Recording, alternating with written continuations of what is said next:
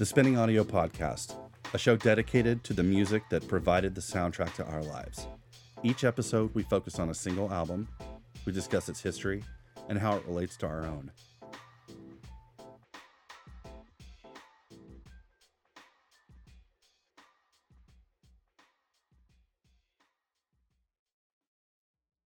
Welcome to the Spinning Audio Podcast. I'm Clint. I'm your hi fi tour guide. And I'm here with my friend Greg. We're talking about the album by Beck, Midnight Vultures. It was released in November 1999. It was produced by Beck and the Dust Brothers. When I see the Dust Brothers on the label, I know what I'm in for. A stew of sights and sounds. Somehow they reel it all in and make it funky. Hey, Greg, welcome. Hey, man. Thanks for having me. How are you? I'm great. Tell us a little bit about yourself, Greg. Well, uh, I was born and raised in Arlington, Texas. It's the home of the Texas Rangers, now the Dallas Cowboys. Wet and Wild, Six Flags, and uh, pretty incredible place. So clearly, I got the hell out of there as soon as I could.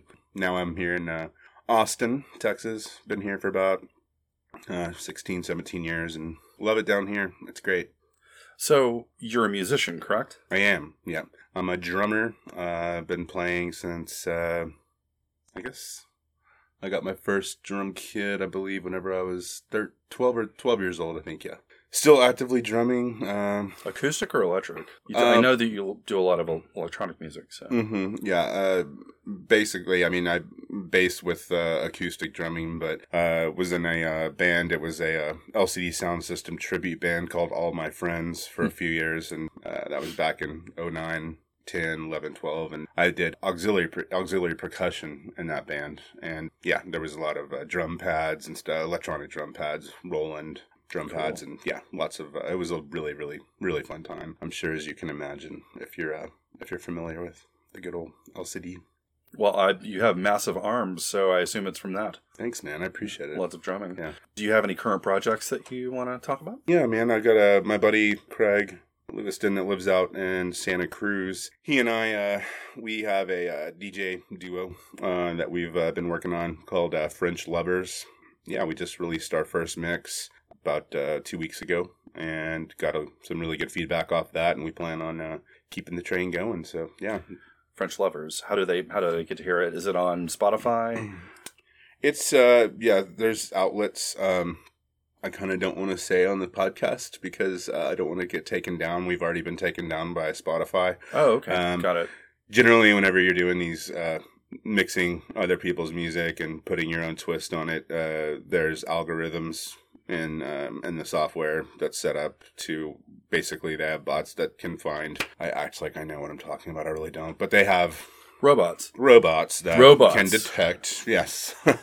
this uh, pre-recorded music and that's uh, copyrighted so uh, by no means are we trying to you know collect money on that or anything it's just literally uh, you know mixing music that we love uh, uh, trying to put it out there uh, in podcast format and um, we uh, may or may not be on the biggest podcast platform so um, you can check us out there you can also go to uh, thefrenchlovers.com Oh, and uh, find all of our good stuff there. And we're at um, on Instagram, uh, which is at French Lovers, but you got two F's on the front and two S's on the back. So yeah, Oh, cool. Well, we're talking uh, about one of your favorite albums, Beck, Midnight Vultures. Yes. Would you like to maybe tell us about your relationship with the record? Well, I guess I'd take it back to actually just my relationship and, and finding out, you know, who in the hell this Beck guy is. And uh, I know my earliest rem- memory of listening to Beck was, again, you know, I grew up in Arlington, uh, and that's the DFW area for anyone that's not familiar with it. Uh, and up there, there was a big radio station called 94.5 The Edge. That was kind of the first. That I remember, I'm pretty sure the first, or at least the most predominant alternative radio rock station in the DFW area.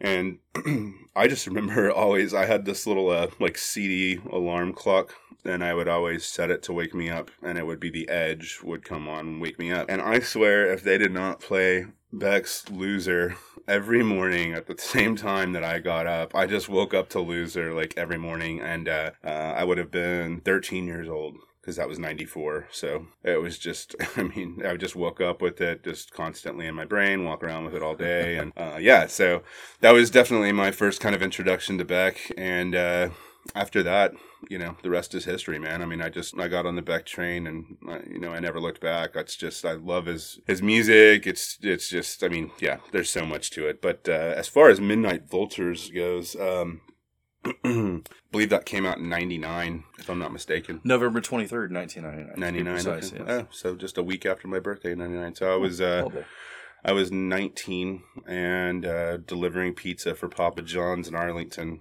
and I would just list. I wore that album out, um, just left and right. I would just constantly listen to it while driving around delivering pizzas um, at my at my apartment, my first apartment that I had. My buddy Doug from high school, and yeah, man, it was just everything. I I love that album. It's definitely in my top 100, if not even closer to possibly like top 50. Yeah, it's one of my favorite Beck albums, and I guess my relationship with Beck Hansen started around 94 whenever I heard Loser and Mellow Gold. Mhm. Beer Can was always my favorite track on there. I guess I got Odelay whenever it came out as well. I Mhm. really enjoyed that album and Oh, just yeah. played the crap out of it. So yeah, Thurston Moore was interviewing him on MTV, and Beck had this little recorder that he kept trying to answer Thurston Moore's questions, which were really thoughtful.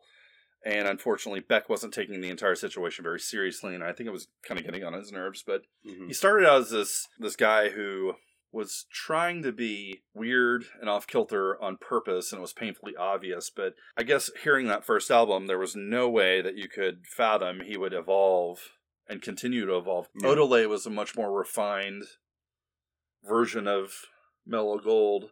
Put out Mutations, which is one of those albums that I've just played nonstop, which is one of my favorites. Mhm. He put that out in 98 after putting out Odelay in 96, and then he put out Midnight Vultures in 1999, Mhm. which seemed like a Prince tribute album, basically, to me.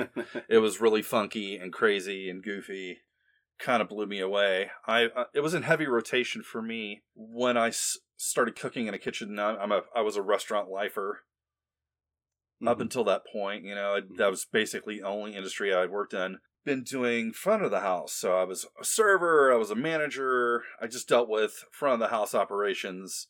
And then I had decided that I wanted to cook and be a chef. And so I lied my way into my first kitchen, said that I knew what I was doing, and I held a knife, and they immediately were like, That dude doesn't know what's going on. He's going to take off a finger.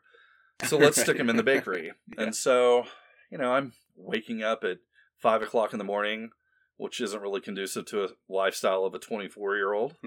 and, um, you know, would get to work around 6 a.m., a couple of shots of espresso, and me and the bakers would, you know, we'd all switch off on the CD player. And one of the ones that we were listening to constantly was uh, Midnight Vultures. I Oh, mean, it's a great soundtrack. It's energetic and Mhm. it's really just perfect for trying to get some tasks accomplished and being able to sh- kind of shake your hips while you're doing it too. So it Oh, was, yeah. it was a great soundtrack. Yeah. So Yeah, absolutely. we're gonna dive into the record. We're gonna talk about the first track. Let's uh let's listen to a little snippet from that. Uh, the first track is "Sexx Laws." I'll let you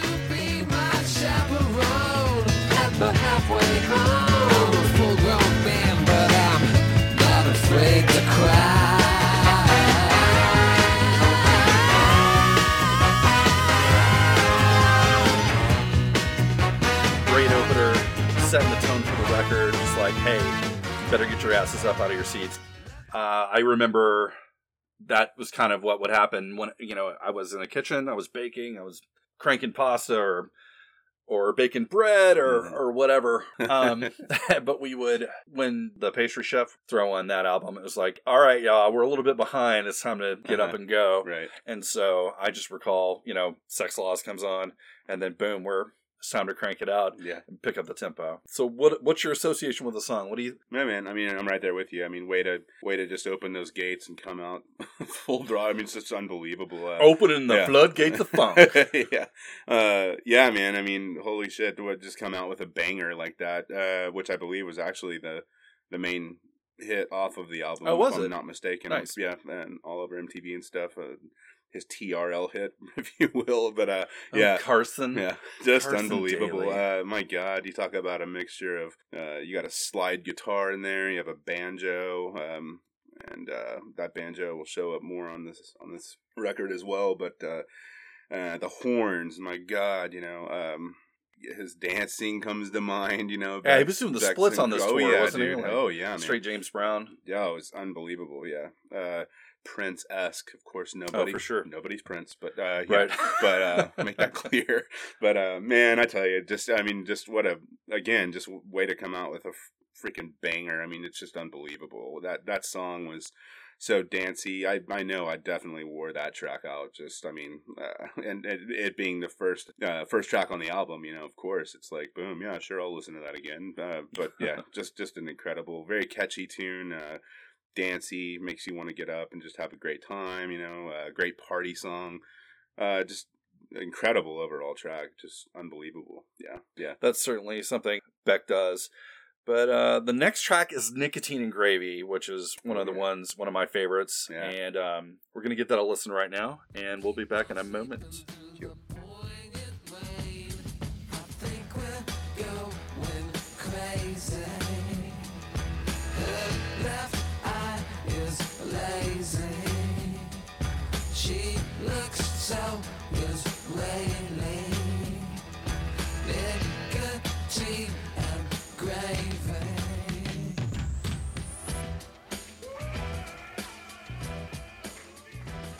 Right, that was Nicotine and Gravy.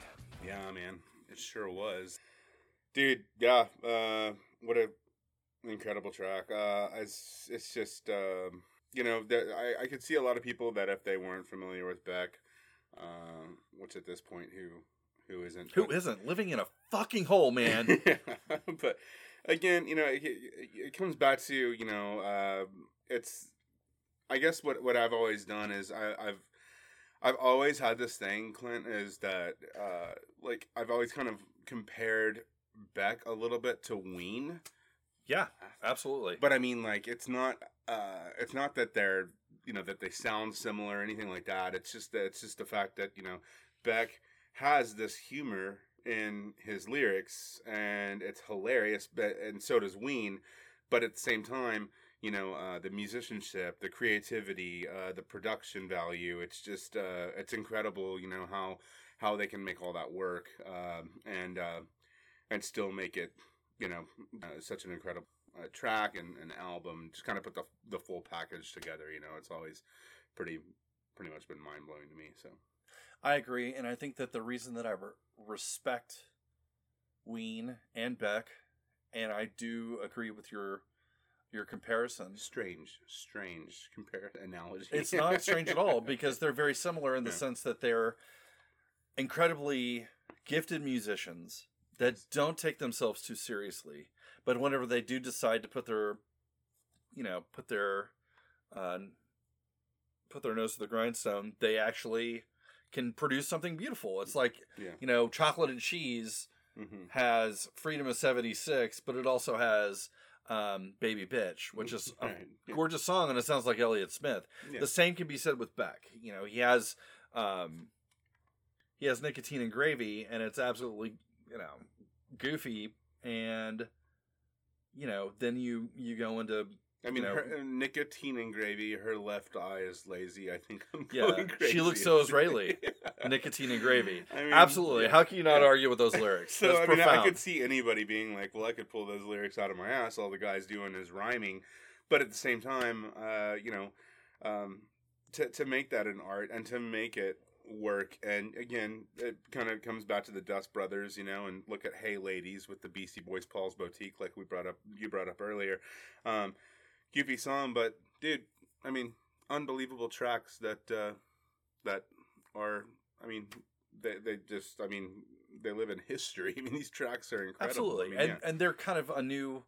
I I think that Dust Brothers they produced this album like we said before, Yeah. and you know they just have this sonic palette that's just so diverse. You know they'll use something from a, you know, from a from a sitar, some some, you know, Indian record right, where you know there's sitar, right. and then they'll use something from a loop, uh, you know, a flute, you know, with a loop in it, and Yeah. they'll they'll loop that. Or and at the end of this track, you've got all those uh, worldly sounds, oh yeah, um, you know, that he mixes in, and he just it just seems like he could like just easily just put that in wherever the hell he wanted to on the first half of this track, and I. I think that's that's just mind blowing to me. Perhaps I've gotten my point across, but it, it's really hard to. Uh, this is a hard one to uh, dissect, and it's. Uh, I think that's that's you know a, a- good reason why it's also um, like I said, like in my top hundred or possibly top fifty. I just this album is incredible, and we're only on song two. yeah, I know. And the Dust Brothers kind of bring a lot to the table, and I feel like that Beck's skill set is very similar um, to other artists that have to work with him. He they have to have someone who's flexible and very malleable because they they bring a lot to the table. There's a whole lot of like like I said, sonic palette. It's just so you know it's technicolor there's just so many different layers to it there's so many different things that they're doing and it's very busy and if it's if you're not with the right pair if they're not paired with the right artist it's sensory overload Absolutely. Yeah. um Yeah. so the next track is Mixed Bizness b-i-z Niff.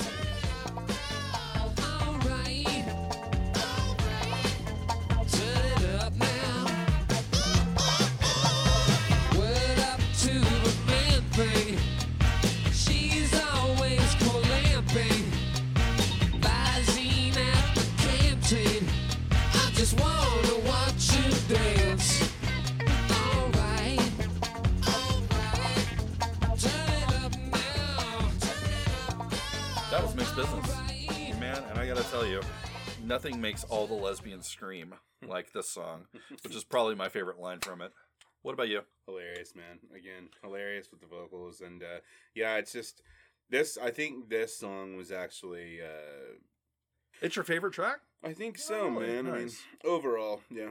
Uh, I mean, you got Deborah. We'll get to that later, but yeah, I mean, uh, but yeah, dude, Mixed Bizness is, dude. Holy, sh- I mean, it's you've got funk, you've got it all. You've got the, you know, the James Brown type uh, breakdowns. Uh, you've got again with the, you know, just all those elements. Uh, it's just unreal. I mean. It's like you've got this hodgepodge, and it's like, here you go, put all that together. Good luck to you. And somehow, somehow they managed to do it. Oh, And yeah. it's, uh, you know, I, I'm again, I'm going to feel like a broken record saying this over and over again because, um, you know, until we get later on into the tr- into the uh, into the album, um, it's just uh, you got this hodgepodge that first half, and uh, um, yeah, it's just, I mean, the track is incredible, and it's it's it gets everybody up, it dancing again. It's a party track. Mhm. Like they're all bangers at the beginning of the yeah. album Sexx Laws, Mixed Bizness, very much go hand in hand. Very much uh, um, same realm, same you know party vibe. Uh, hang out with friends, drinking beers. You know, just just a great one to put on. You know, at uh, great track to put on at, at any any sort of gathering uh, where people like to have fun. That's certainly an important. that's the whole Yeah. album though You wouldn't to really me, you know. necessarily put it on at a funeral. I mean, but this is on my funeral playlist. Okay, hey dude, So what's up? uh, okay? I'm down. Real quick, Yeah, I got you, bud. top five. What's in your favorite? They're playing a five-track playlist on a permanent loop, so that means that songs got to have a little bit of weight to it. They have to be able to, you know, consumption level has to be able to be high. What five tracks are on your funeral playlist? You're really gonna put me on the spot like Hell that? yeah, let's Uh, do this. This is, this is what this shit's all about, homie. That's cool, dude. Well, I tell you what, um, I would probably just go with O Fortuna. Uh, Fortuna. How do you say that? Um, you know the the Carl Orff. Uh, it's uh, la ha ha ha ha ha ha. ha. I want I want it to be very You mean the dramatic. Carmen Burana? huh? The Carmen Burana? uh, Carl Orff, uh, but yeah, um, you were close. Uh, yeah, I just uh, no, dude, I, I'm not gonna, I'm not gonna delve into that right now.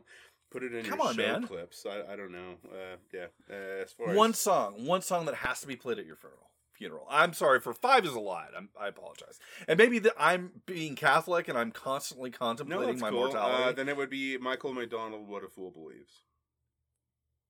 Don't laugh. wow. I, I, in fact, No, I- I- said Michael McDonald. He's the star. Uh, Actually, it's a Doobie It's actually a Doobie Yeah, song. Yeah, yeah. exactly. Uh, but uh, yeah, dude. Uh, whenever he took over and uh, started doing lead with the Doobies after Homeboy uh, died, yeah, it's uh, Mine definitely one of the ones on my my funeral playlist would be.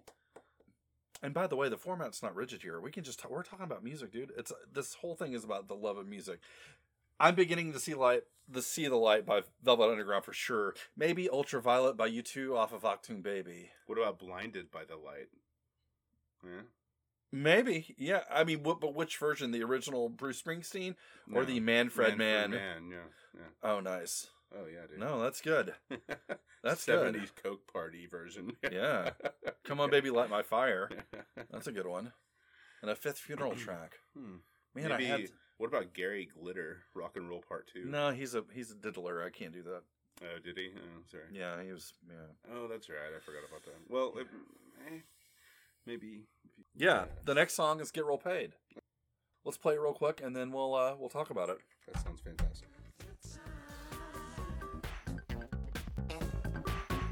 There's so much to do before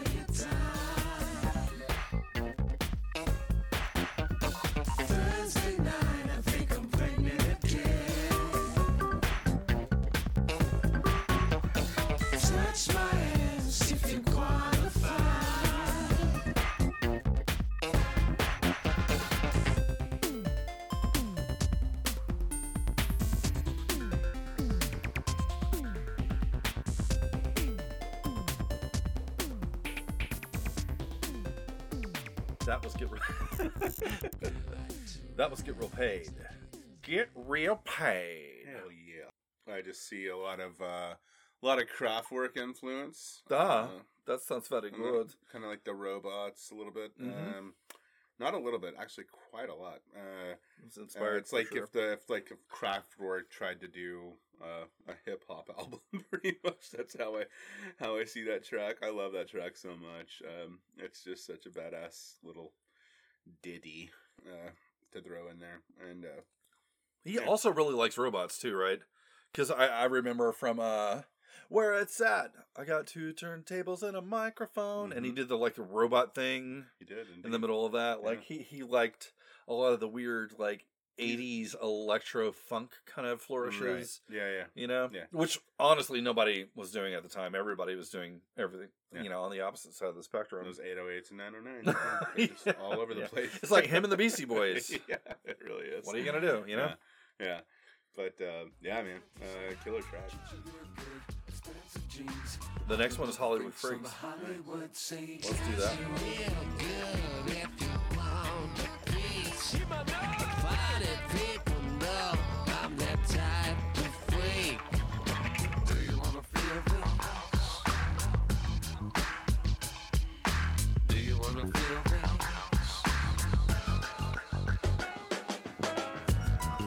Norman Schwarzkopf. Something tells me you wanna go home. Champagne bottles, custom clothes you own.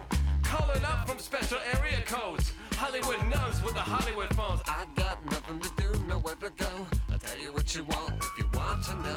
Satin sheets, tropical oils, turn up the heat to the sort Hollywood. Freaks. The neighbors, read it in the papers, making all those gentlemen cry. That is a delicious jam. Tis.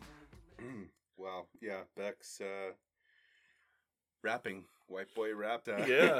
it's so great, man. It's, again, with the lyrics and the rhymes, man. It's uh, yeah. He uh, clearly worked very hard at those rhymes. Oh Um, yeah, no doubt about it. It's just yeah, uh, it's fantastic. Again, a laugh track. Uh,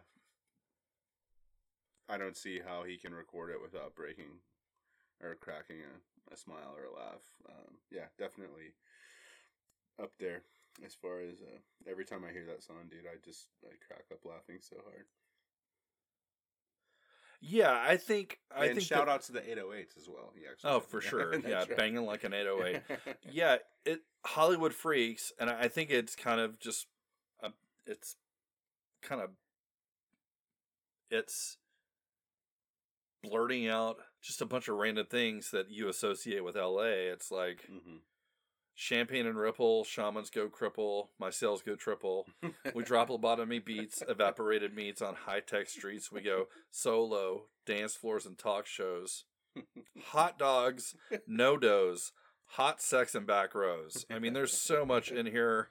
There's just so much to unpack. And once it goes into that chorus and kind of changes, it- Mhm. you hear that kind of old school, uh, or what we're kind of used to, uh, the original Beck sound, if you will, from prior albums. You know. And, Yeah. uh, um, Some hand claps. yeah, yeah, and just kind of that slowing it down and hearing Beck in his in his normal. I guess I hate to call it normal, but his the usual state that we're used to hearing him in. Because this album, I feel like, was such a stretch For uh, sure. as far as him like really just being like i'm just gonna do this and see what happens basically because it's like I mean, the whole album literally dude is like a i don't it's like a tornado of you know horns and r&b and soul and my god 808s 909s you name it uh, if, if, if a drum machine or drum pads have ever been made they're in this album you know and Yeah, um, I and I think what's so crazy yeah. Yeah. and that is that this entire album is this little gift with all these layers and textures and sonic like overload and it's all wrapped up and packed into this box mhm. and it's a gift and it's dedicated to Angela Lansbury. Apparently Beck is a huge Murder She Wrote fan, which is crazy.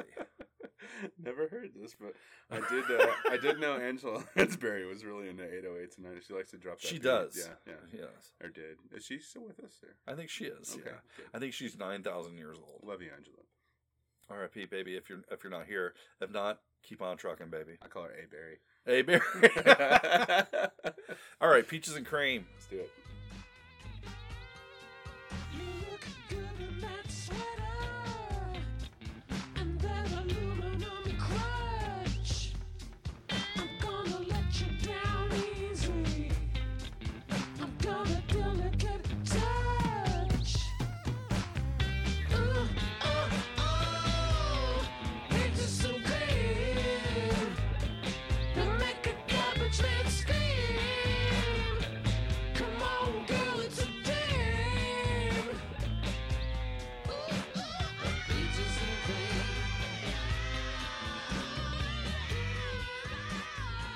Good. And I gotta admit, you know, we've been going through the album. There's been a couple that I haven't been as enthusiastic about as other ones. All of it has just been this beautiful golden road to our final destination. The untitled track was this track 14. But track 13, Deborah. Yeah, dude. But real quick, I do want to touch on um, on pressure zone, and that's we're hearing, uh, you know, good. You know, a lot of people think the uh, the made up term alternative rock, whatever. I keep using that because at the time, whenever I was, uh, you know, if you want to go back to the beginning of the podcast, that's, I mean, this is when, I mean, not right now in '99, but in in '94, uh, where Beck entered the scene. He's like the king of alternative rock, right? I mean, like that's I mean that's his label basically is is just um, the alternative rock king, and and uh, this is we're hitting some of those natural sounds. It's just a rock and roll track. It's fantastic, and I love hearing that. It's an interesting placement, really, uh, for me, for him to put this. Uh, at the end, but again, like we discussed before, you know, the second half of this album, we're hearing a lot more of what we've heard uh, those those the Beck that we that we've been accustomed to hearing, you know, uh, and those uh, those tendencies uh, and sounds of of Beck. So how's that going? Oh yeah, give it a I, I'll refrain from like remarking about your king of alternative rock thing, but uh yeah. If you don't agree, then just please don't say anything. Um, but yeah, man. Um, Wow, this is like being married. and by the way, man, congrats on the new studio and the new podcast. That's awesome. Thanks, love man. it. I appreciate it. We're here in uh, I feel like I'm on the Joe Rogan podcast right now. I know Studio A pretty incredible. in uh, Maison de Bertrand Studios, which is really, yeah, Yeah. Electric Clinty land. new house. I um, dig the house. I dig the new dig. Man, yeah, y'all are Thanks. doing it right. Appreciate man. it. I mean, music production and being a media mogul has really paid off for me. I'm feeling really good about it. I, I expect to be a guest uh, many more times. Of hopefully. course, of course. What are we doing, dude? What's next? What do you got for me? Well, like I said, man, this is Is it Deborah? Or- it's time for Deborah, Wow. Okay. Which You want to cheers before we leave? Cheers to Deborah. Yeah. Wow. which is probably one of the the most popular track on the album. We're gonna give Deborah a listen, and we will be right back.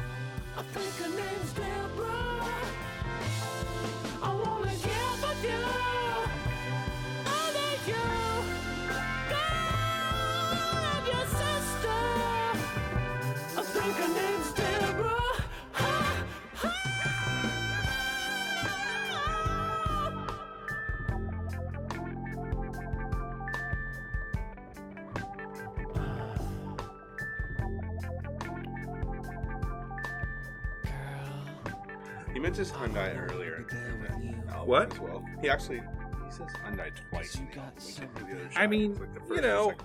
It, it's it's a nice reference. It's not exactly a Kia reference. I just like that he chose uh, maybe not your fanciest car. Um, which Hyundai at at the like that time in its history was a major shit piece of a car. So it's Yeah. it's beautiful. Yeah. It's Oh, yeah, great. dude, It's yeah. a great reference. Yeah. Um, yeah, wow. Uh, all the fuels. All the feels for sure. It's great. It, it's it's clearly an homage to Prince or maybe David Bowie. I don't know. You know, I feel some a little bit of Bowie in there for me. I may or may not have had um, really special encounters with um, a lady or two with this. A lady? A lady or two. it's a killer song, man. It's it's a it's a love song, um, and he's also interested in his, her sister. Yeah, I believe her name is Deborah. fascinating. Maybe. I think her name is Deborah. Yeah, Um. so yeah. bit of a love triangle, if you will. Oh, lovely. um, it's to me. So after this is an, uh, the untitled track, and I feel like it's Deborah is basically the closer for me. Untitled track is a lot of like noise and weirdness and stuff like that, but Deborah for me closes out strong. yeah, for sure. What are your thoughts? I feel like anything I else feel like add about Deborah? This is definitely I agree with you. This is the closeout, the outro. This is the closeout track, um, and then it's basically just showing off all of the instrumentation that they used in Untitled track, just to be like, hell yeah, we did this whole thing with all of these tools and all of these instruments, and that's kind of what Untitled track is for me. But but Deborah, man, I mean, dude, I mean. It's pretty much like the top track on the album as far as I don't know. Just it, it kind of it's a really nice like packaging of the entire album. It's like here you go. Like we're just gonna wrap this puppy up. yeah, And- here's the bow. yeah, signed, sealed, It's delivered. glittery Yeah. It's like beautiful. a love letter to the entire album, kind of. Absolutely. Yeah. But uh, yeah, holy shit, man! Just an amazing, amazing track, amazing album, and uh, yeah, It's it has a special place in my heart. It was a soundtrack for me personally to you know like 99, 2000 starting to cook. I had a huge crush on Abise, this girl that she was a, a fellow baker. She was the lead baker. And um, Mm. she was really awesome. And this this kind of here and some Sam Cooke is kind of mixed in there because she Oh, was yeah. really into soul music. Yeah. So her and I listened to a lot of Sam Cooke together. nice. But this was the soundtrack for just grinding it out in the fucking kitchen, man. Making focaccia, cutting some pasta, stuffing pansoti. If that's you how you want to put it, yeah. grinding it out. yeah. Uh, Um, no, but Not myself on anyone Mhm, uh, mhm. other than the pasta machine or the Hobart mixer. But yes, for sure, just the soundtrack to to just knocking out a huge prep list in a short amount of time. I mean, I think I was at the time I was making eight dollars an hour. Mhm, I had quit like some corporate job mhm. to wait tables, and then was trying to pick my time to be able to get into a kitchen, and I managed to do it. But I had quit a job where I was making like, and this is you know I quit in '98, so Yeah. I think I was making Yeah. forty grand, which at that time probably was a lot of money. Crushing it, bro. Yeah. Crushing it, babe. Yeah, totally. I was driving a red Chevy S10 again, working at Papa John's, and Lovely. I went on several dates, and I, I shit you not, man, I would, I would play this song, and, well, I would, because I'm, I'm a gentleman. I always open the door. of course for- you are. You open it for me But, all uh, the time, baby. But uh, yeah, exactly. And I, I would be like, step inside my Hyundai. Oh, girl. and then play this song. But yeah. Uh, yeah, dude. Just, uh, amazing track, man. It really is. And, and, and like I said, really just kind of packages the whole album together. So, hell yeah. Go back, dude. Love it so much. Um, I really don't have anything bad to say about this album. Thank you. I'm glad. yeah. And thank you for having me. Yeah, there's nothing I can really say negative about this album. It's great. It provided a soundtrack for a certain time in my life. Whenever I hear it, I think I'm transported to that time. Mm-hmm. And unfortunately, I never got to hear him live. I never got to see him on this tour, but it's my understanding that you got to see him on this tour. I did. Can you tell us a little bit about it? Maybe even I don't. Do you recall the playlist or the set list rather? You know, I don't recall a lot of the set list, but um, yeah, dude, I went to uh, I saw I was I went to the Midnight Vultures tour. Uh, Was it in Dallas? it was it was in Dallas at the Bronco Bowl in January of 2000.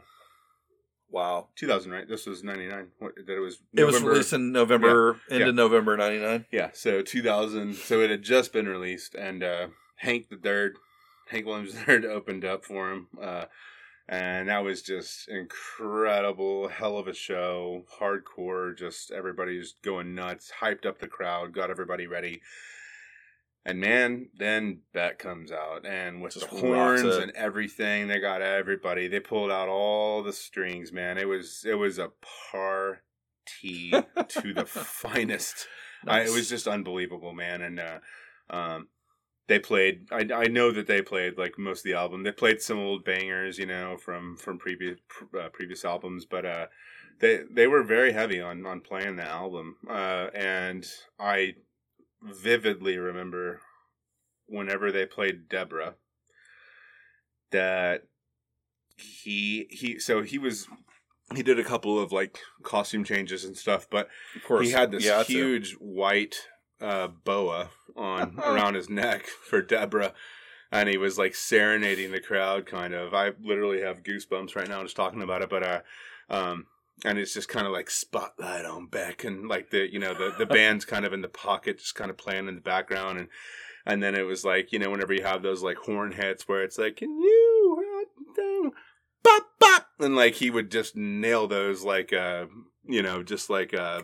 uh Uh, James Brown? It was just like James Brown. just I mean, like James Brown. um, nobody's James Brown again, Or- or nobody, Prince. Nobody's Prince. Nobody's James Brown. But uh, but damn, if he weren't close, I would I'd be lying. But Did you and, throw uh, your panties out? dude, he would throw. Yeah, your boxers. I actually wasn't wearing any because I knew Oh. that would be a problem. So, um, For yeah. sure. So, but man, he just going into the splits and just giving it all that Beck does. And if you're not familiar with Beck's amazing dance moves, I highly recommend you uh, you um, look up on uh, YouTube uh, some of Beck's live performances because they're incredible. But he had this huge white boa on around his neck that he was wearing. And he was twirling it around and stuff during the song, and just the crowd was going nuts. And he, I believe, what he was trying to do was throw the boa, but still have it land on stage. And for whatever reason, this boa meant a lot to him because he accidentally throws it out in the crowd. The show goes on, but after the show, the next day on again 94.5 The Edge, Beck like put out like a call to the DJs to please say, "Hey, I really, really did not mean to throw that out, and I really want that boa back. If and if if you will please return it, in return, I'll fly you out to. And it was like I'll fly you out. You'll have VIP tickets to this show. We'll do a meet and greet dinner. Time. I mean, like I mean, he was hardcore. Was he wanted it back so boa? bad. What's that? Was it Xenu's boa? I don't know, man. I, I have no idea. But the- for whatever reason, he had this like like he wanted that damn thing that's back. Crazy. And then like a like within like a few days later, they reported that the boa was returned back to Beck, and apparently there's some lucky ass fans that. Uh, some really cool fans, by the way, too, Right. that that are willing to uh, return something that means so much to such a rock star. But uh, um, but then to go and be flown out personally by Beck and and have a VIP experience with him, and you know, and and have a meet and greet and all that stuff, and I'm sure he was so appreciative of that, and just what a cool what a cool dude man. I mean like what a cool guy. He's the full package you know? He really is and uh and um i don't know maybe you're gonna touch on this but you know this album uh i'll let you go because i feel like you might touch on this and i don't want to i don't want to put the cart before the horse so so I'll go on. Uh, album, I mean, the album that we just now reviewed, and as crazy as it is, as a circus as it is, all Right. that stuff, right? And how crazy. I mean, you would never ever think in your entire life that this album was nominated oh, mm. for best album of the year, a Grammy. It's just, I mean, it's it's I I think there's just something to be said about that, and then I and I I'm congratulate I, I I definitely tip my hat to whoever was on the Grammy committee that year for for being able to see what you and I see in the album, and uh and just all the creativity, the Dust Brothers, you know, Beck and everything that we've gone through. I mean, it's just it's incredible, and it's uh, I, I can also see it being kind of um, perhaps hard to see that if you're not into this genre of music, what the hell ever genre this is. I don't think that you can really wrap it into one genre. Um, but again, there is the uh, the magician that is Beck. So Well, I think that that's what's beautiful about Beck is that he is a chameleon or a chameleon for some of you out there. Um, there it is. But he has many faces. And the beauty of it is that he appeals to such a broad spectrum of people. You, if you take Mellow Gold or Odelay, those albums appeal to the 90s Alterna boy, Mhm. which, you know, I, I have to admit I was in that club. But you have these these albums, you have albums that have such soul, um, like just funky and just fun and just hip hoppy, but like you know, there's there's some funk and soul and a really serious groove going on yeah, with it, and that appeals to everybody and, and some you know a, a certain segment of people. But then you have like you know an Elliott Smith like acoustic kind of Nick Drakey kind of folky kind of thing that he has with mutations and sea change. And I you know he just appeals to everyone. And I think it's because he has really good taste and influences um and he, also, put, I mean, that's an extremely hard thing to do, right? it I mean, absolutely yeah. is. I think that a lot of people can listen to his lyrics in this album and just be like. I mean, he's just kind of rhyming, but in the end, like he do- actually does put a lot of thought into into things, into his lyrics, into his um his his, his arrangements and stuff like that. So I, I feel like Beck is just one of those gifts in popular music that, That don't really don't- yeah, yeah, you don't see yeah, it anymore Yeah. he's had a really he's had a lot of longevity and, and i feel like that's one of the reasons for it Mm. primary example of why he has endured for such a long time Yeah, absolutely, man. It's well put, and then I mean, it's again, it, you just don't. He's a unicorn, man. I mean, you just don't see this very often, where somebody. I don't mean this as like any sort of like. Uh, I, I want to give him all the credit in the world, but it he does seem to do it, or at least put it off, or put a facade on. Like it looks like he does it effortlessly, and it, and what I mean by that is that he's not trying to appeal to all these different crowds. Right. It's just him and it's just what he puts out. And that's to me that's like the most incredible thing about about Beck as a musician and and what he does. And um, again, give it up to, to the Dust Brothers on this one for the production and uh, and producing it, and uh, and you know all the engineering efforts and all that. It, it's huge. This was a big one to tackle, a big one to tackle, and him going out on a limb and putting his heart and soul out there, not knowing how the hell it was going to be received. Yeah. only to be nominated for best album of the year. Uh, I think it. I think it takes a lot of guts for him, especially to go in with um, a certain production team, i.e., the you know the Dust Brothers, because you know he, like I said before, he's really he's he was really malleable, and they have a certain kind of style, a distinctive like palette of song, you know, of of sounds, Mhm. and you know it's so broad that he's one of those kind of artists that can can take advantage of that and it usually yields good results so right. Yeah. i have a i gotta give a lot of love for beck um Hell yeah, man. and i mean in closing got anything else to add my brother I don't, man. Just uh, again, thanks so much for having me, man. Uh, you're a brother, you're a friend, and uh, I really appreciate you having me, bro. It's been so much fun, and uh, yeah, thanks to everybody for listening to uh, me schlop about Beck. But uh, yeah, man, what a great album, and uh, again, thank you so much. It's been fun. It, was a pleasure and I, i'm just again i can't thank you enough for coming on. I know that this is kind of the beginning stages of this podcast and you know it remains to be seen whether or not people actually want to listen to it but i you know we're a couple of older dudes with a little bit of knowledge and opinions for sure which everyone's got one and we want to commit it to uh, a recording put it on record and Hell yeah, man. yeah, and essentially like just etch that shit in stone. So this is the Spinning Audio Podcast. I'm Clint. I'm your host, and my friend Greg, Yes. Greg Stovall. He has joined us for this episode, and I'm your hi-fi tour guide, and I will see you next time.